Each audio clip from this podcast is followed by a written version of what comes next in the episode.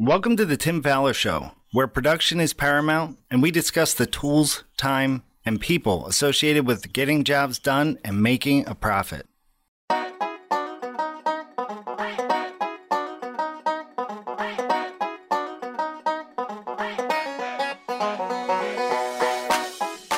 On today's episode of The Tim Fowler Show, we will be talking about the numbers that matter most with the help of special guest Judith Miller. Alongside Tim Fowler, I'm your co host Steve Wheeler. Here is The Tim Fowler Show. Hi, everyone. I'm Tim Fowler, and welcome to The Tim Fowler Show. Just want to thank everybody for sending in ideas for this uh, show keep sending them. If you have any more, just send them to me at tim at remodelersadvantage.com. For many people, actually building the project, in other words, putting the hardware together, is what product- production's all about. But I'm reminded of something a good friend of mine, Shawn McCadden, who we had on the show a few few shows ago, shared with me at the remodeling show one year uh, he said we are talking about the struggle that companies have for making profit and and keeping everything on budget. And his statement was profit is made in the sale. It is production's job to protect it.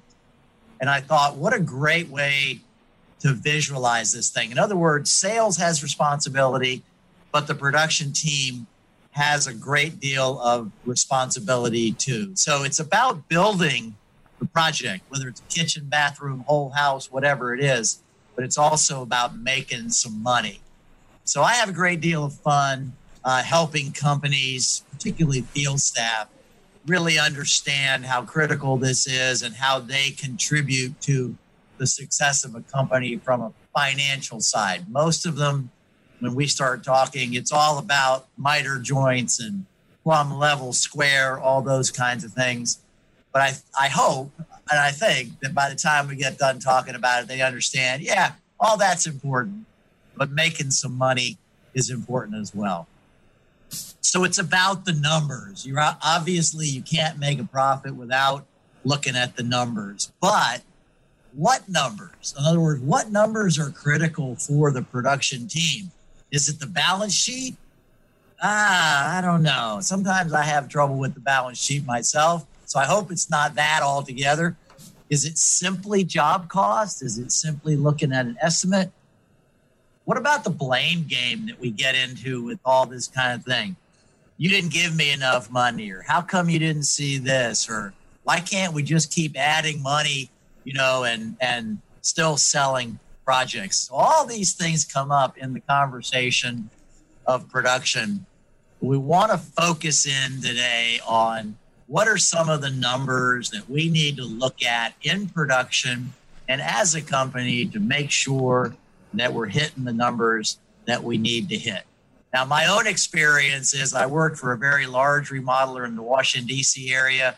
We had all the computers and everything else, even 25 years ago, to keep track of stuff.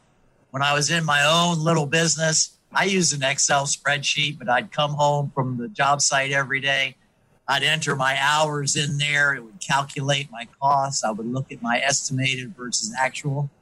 And uh, so I don't really care how we do it, but how, but doing it is really critical.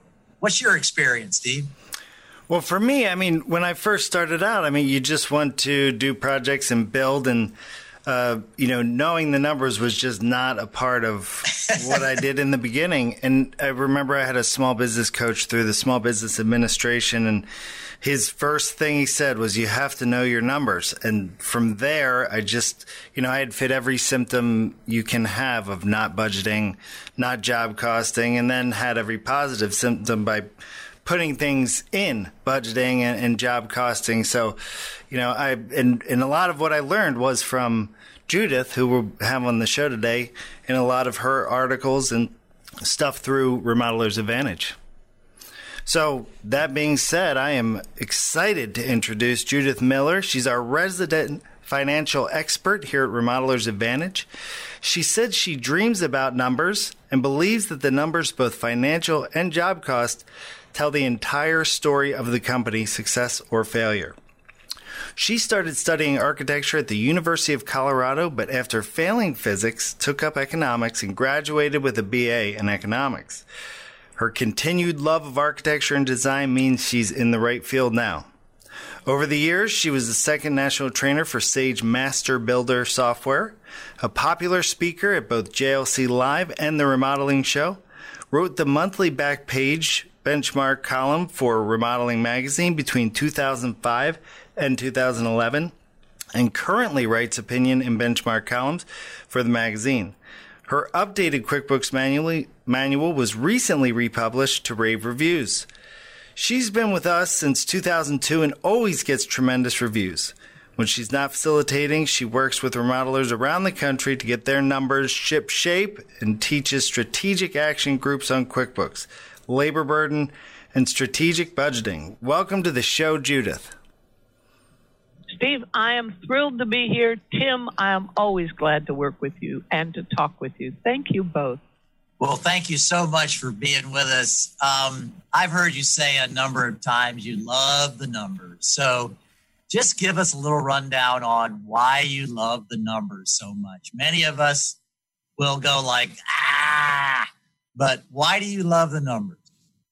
Well, you know what's really funny about your um, I can't tell you how many years I've been well how many years I've been in this business and I've said I love the numbers because they tell the story of the company. Wait. But and the people go, "Yeah."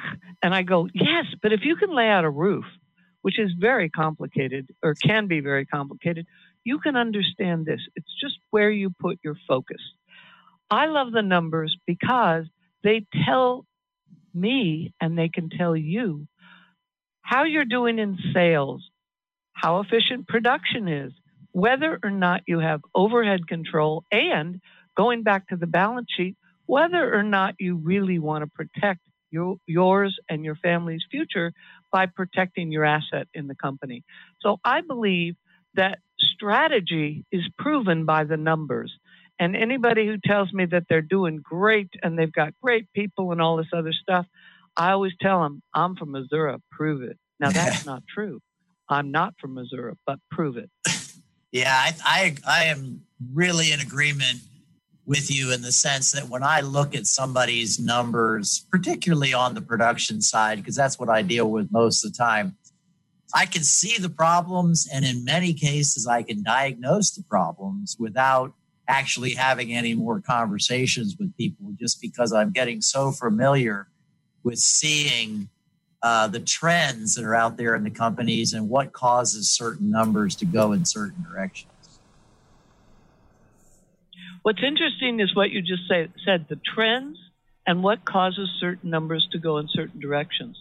So I could very easily ask you what your best favorite numbers are, but I'm sure I should tell you that one of my very favorite numbers right now, here we are in mid March uh, 2019, and what I'm seeing from clients all around the country is I'm seeing their overbilling numbers, which in the last, you know, we just beat the 10 year record of the greatest bull market ever that their overbilling numbers are decreasing, and that means they're not making as many sales at the end of this year that they were making at the end of last year, and therefore taking upfront deposits.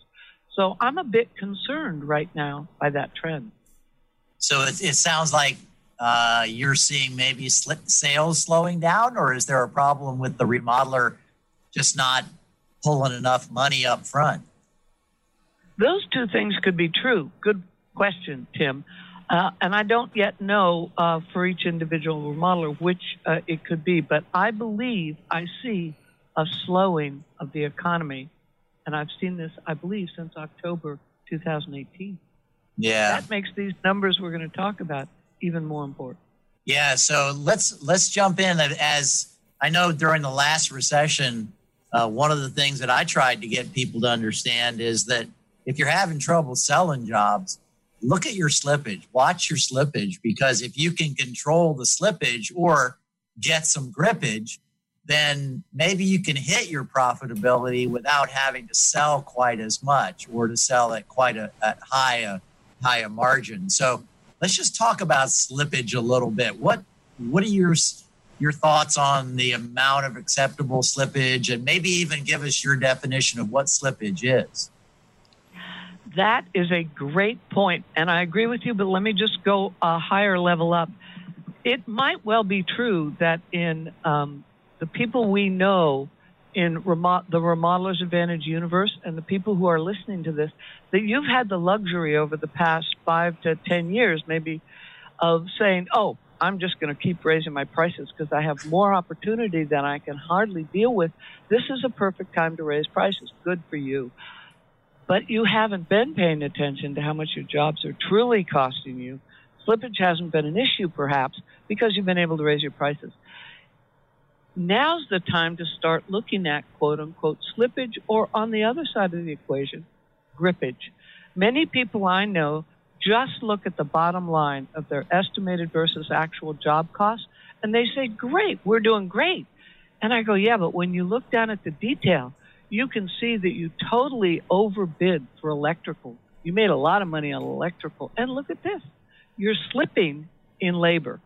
So I think the detail of your job cost information is more important in determining which line items you're making money on, which line items you're not estimating correctly, and which line items you're losing money on. Back to your initial question slippage is the difference between what you estimated the job and how you finally produced it. It could also be grippage. If you didn't beat, meet your budget, if you exceeded your budget, you're slipping. If you beat your budget, you're gripping, and both of those numbers are problematic. So let's just let's shift over a little bit to just general job costs here because I'm I'm always interested to know what is a, kind of an acceptable level of cost of goods sold versus overhead versus overall volume in terms of percentages. Do you have a, a notion? If I, in other words, if you were talking with my company and I showed you that my uh, cost of goods sold was um, 85% of my annual revenue, would that mean something to you in terms of a percentage? It absolutely would. And it would scare me no end because 85% means you're only getting 15% gross margin. Gross margin is the dollar left over after paying all the job costs from the income you produced on that job. So if the income is 100% and your job costs are 85%, it leaves 15% to cover all your overhead, to produce a profit, and to save some money in the company to protect the company against any possible um, downturn in the economy as well as to invest for future growth. So, that being said, some companies they're not they don't tend to be in our remodelers advantage universe. Some companies run on a high volume low margin model. That means they have to sell an awful lot at 15% gross margin per n 85% cost of goods to be able to cover their um, overhead that's not the typical remodeler. Right. The typical remodeler should be making, um, in gross profit percentages, should be making a minimum of 25%. And right now, we're seeing, or we've been seeing in the last uh, five to eight years, we've been seeing 35% gross margin, which means a 65% cost of goods. So if someone were listening to this and wanted to kind of look at their company a little bit, they might say if they're in the 60 to 70% range, they might be okay.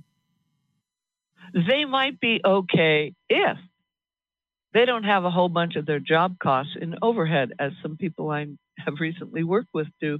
They had all of their labor, which was some $400,000, which was something like, you know, 15% of total income. They had all their labor down below the line. Ah. In uh, overhead, and I was confused when I was looking at the job cost because there was the labor and the job cost, but it was in their profit and loss statement in overhead, which oh, wow. is not.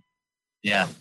So let's let's talk a little more subtle than four hundred thousand uh, dollars. Let's talk about those indirect costs that are are real costs of doing the the jobs, but are quite often assigned to the overhead because you can't really put a dollar amount on it, like or a, a, a code on it, if you will, like cell phone uh, bills. It's like, what are you going to do? Divide up every cell phone bill by five jobs and assign, you know, three dollars to each job? And so, what, what do you do about that? How do you get that information into a place where you really do know how much your jobs are costing you? Let me start with a story about cell phones because I think that is a great reference, and then we can talk about indirect. I could talk about indirect all day long. but years ago, 20 years ago, when I was still living in uh, the San Francisco Bay Area, a potential new client who I was really excited to work with called me and said, Come over, please, and help me figure out my job costs. And he was taking every single phone bill, uh, and this was just in the early cell phones. He was taking yeah. every single cell phone bill. He was breaking it down between the person who had that cell phone, what job they were on. He was assigning taxes to it. It was a gorgeous spreadsheet. This is the owner of the company. Right. He's. I said, you are spending too much time on this little tiny stuff. The juice is not worth the squeeze. Right. He subsequently went out of business. Uh, he went bankrupt, and I kind of said to myself, I predicted this. I told you you were spending too much time on the little stuff. However, the little stuff does matter. So you can't see me, but I'll, everybody raise your hands in the air, both hands. the very top line income on your profit and loss should be income only from the jobs you do that you sell to the marketplace. So if you've got rental income, that doesn't belong up there. If you've got a little bit of interest income, that doesn't belong up there. Income is only from jobs you produce, and it is impacted by your over under billing number, which we call WIP. That's another conversation entirely. Then we come down to the cost of goods that you just mentioned, Tim, which is cost of goods means job costs. So anything that relates to work being done that you sold to the client, that's income, right? Anything that's being done to produce that income is a job cost. So materials are a piece of cake, right? You go pick up some lumber, you go pick up some appliances, piece of cake. Subcontract, that's a piece of cake too. You sign a subcontract or a trade contract with a, a, a specialty contractor. They come do the drywall, they bring the drywall, etc. That's all part of job cost. But then we get into the the fuzzy area called indirects. So indirect costs are those costs that relate to work being done on a job but are difficult um, to apply to an individual job. Cell phones is a perfect example. Field uniforms, small tools. Have you ever looked at people's profit and loss? Down in overhead, it says small tools. Right. It, it can amount to a lot of money. Yeah. Blue tape, visqueen, saw blades, sharpening maybe even you know miter saws and all those kinds of things that people um, keep in the back of the employees' trucks. How about field vehicle expense? That can really add up.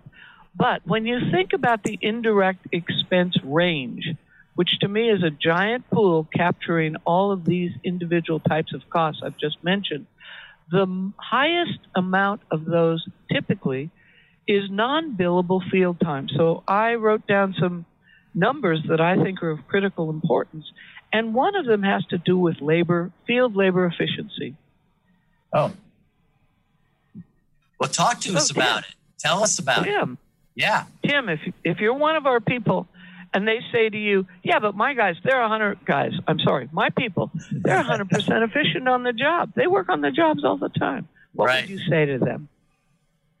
I would say, I think you're fooling yourself. I, I think there's, uh, not I think. I know there. In fact, I figure about seven hours of uh, you know efficient labor on a job site is pretty good per day.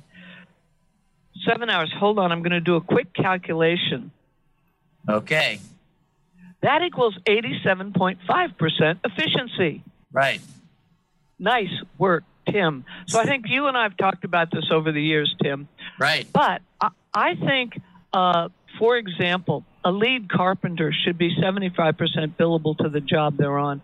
I think a um, an apprentice carpenter or a carpenter should be 85% billable. I think a laborer should be 90 to 95% billable.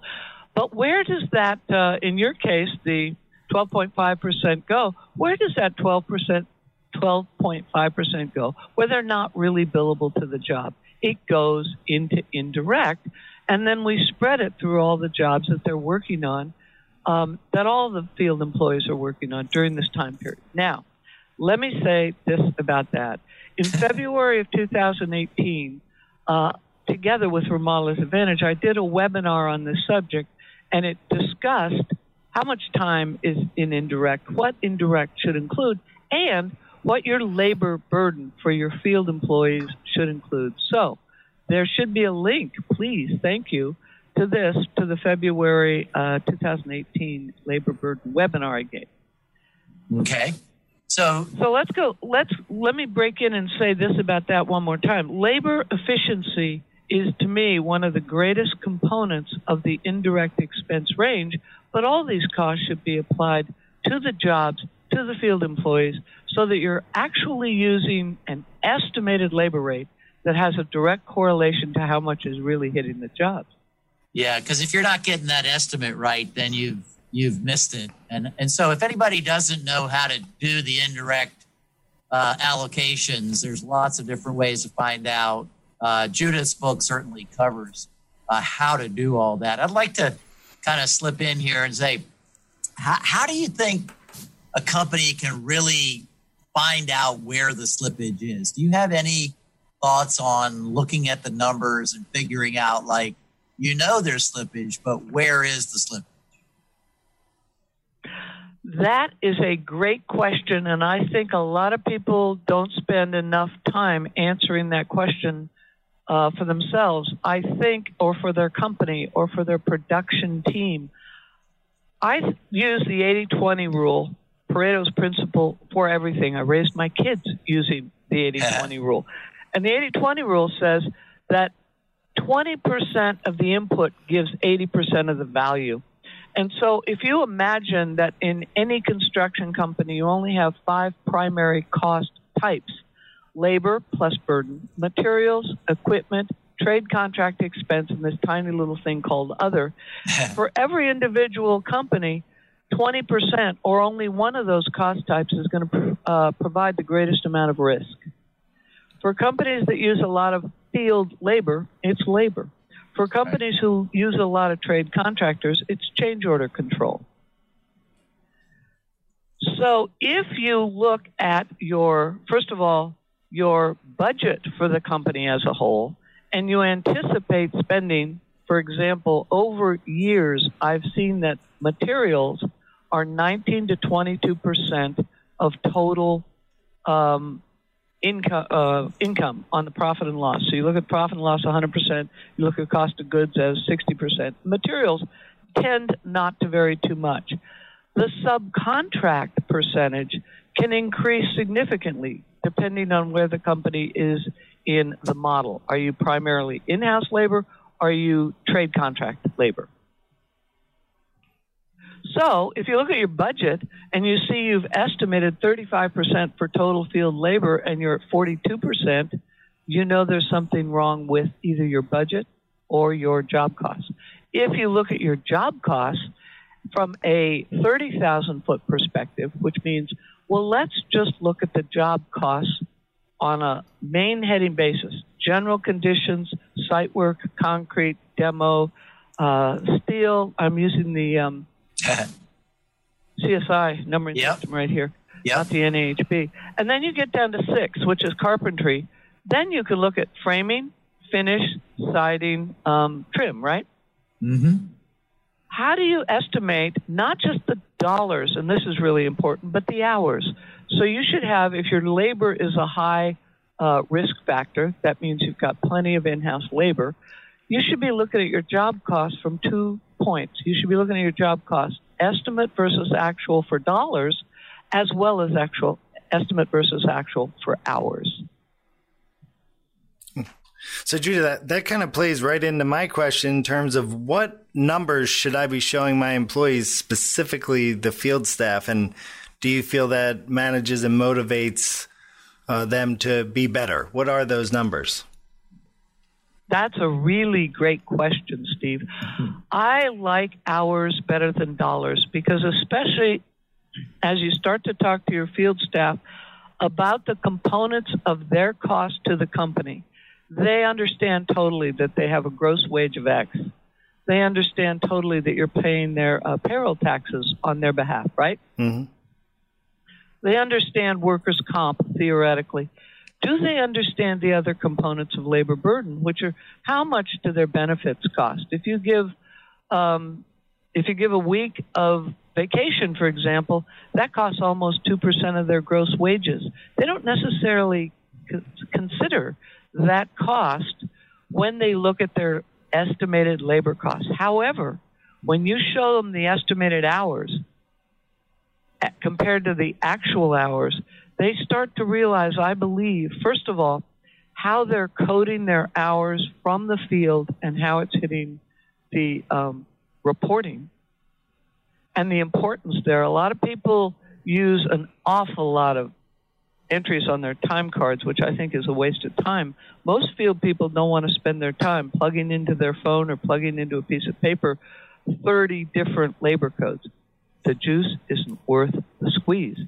But if you show them over time that framing hours over the last three jobs we've done have been estimated at 750 and we've used 2,520, which tends to be, you know, then they start to go, whoa, what's wrong with that? Now, the question is, to me, is not what's wrong with the field, but what's wrong with the communication between the sales, as Tim mentioned, the estimating, and the production. So, one of the places where I've encouraged companies to look at their numbers carefully is in the thing that I like to call the debrief. Uh, some people call it autopsy, whatever. Do you have any tips on how to make that a useful function? Because what I've seen in many companies, it's a big finger pointing exercise that takes hours to do a, a job and nothing comes out of it except uh, unhappiness. So, yeah, do you have any thoughts on how to use those numbers to effectively help a company change what they're doing? I'm going to see if I can answer that first from a high level. Okay. The uh, meeting you just described, I have sat in some of those meetings. I'm squirming already. this this is a culture problem. This is a big picture problem with the company as a whole. Okay. And until that problem is resolved, the people in the field are going to feel as if they have to protect their point of view. Now, maybe, maybe, and this is always interesting to me. I can't tell you how many times I've said or I've asked the question, who does the estimating here? And the owner says, I do the estimating. who does the sales? I do the sales. Great. How do you estimate, for example, a door? And they go, well, and they hold up their finger and they say, when I was in the field, it used to take me 45 minutes to hang a door. So I, I give them 45 minutes to hang a door. I'm going, they're probably using an hour and a half. Right. And there's all there tends to be there tends to be this disconnect um, between owners who do the estimating. Yep. And the field people who do the work. So that's one of the first places I would start to look. Have you okay. seen that, Tim? Oh yes, and I, I I agree. I one of my funny catchphrases is the older I get, the better I was, and I think it just gets worse. it just gets worse and worse the farther out of the field we are. And, and you know, to be nicer, I think, to the owners, it's not just the owner problem. You, you take a project manager out of the field for more than a couple of years and they start thinking the same way. When I was out there, you know, it only took me this long as opposed to, you know, this is what it really takes for us to do it. That's a really interesting perspective. And one of the things I remember, uh, and this is circling back to try to answer your question in greater detail. Years ago, somebody on the East Coast, close to you actually, asked me in because they said, you know, we don't have any way of estimating windows. Windows are all over the board. and I said, well, it should be pretty easy, right? It's either a bay or it's a flush or it's a this or a that. And I can go online and I can pull up the cost of that window. And they said, no, we're getting install installation costs widely variable between the um, between our individual jobs. We can't estimate them correctly. So we spent about six months drilling down to just windows, and we came up with the fact that certain people on the job site weren't very good at installing windows, and other people were excellent at installing windows, but yet they had a problems with flashing, and then there was callbacks and water issues, right? Right, right. So, so what we did was we decided that we were going to use this logic that we applied to Windows to define which items on our cost code list, our job scope work list, were always wildly variable for the next three jobs on any one of them, whether it's demo, demo is a problem. Supervision tends to be a problem if these things are done in house. We can talk about another thing I wrote down when I knew we were going to have this conversation. Another thing I wrote down was meeting the schedule and punch list. yeah.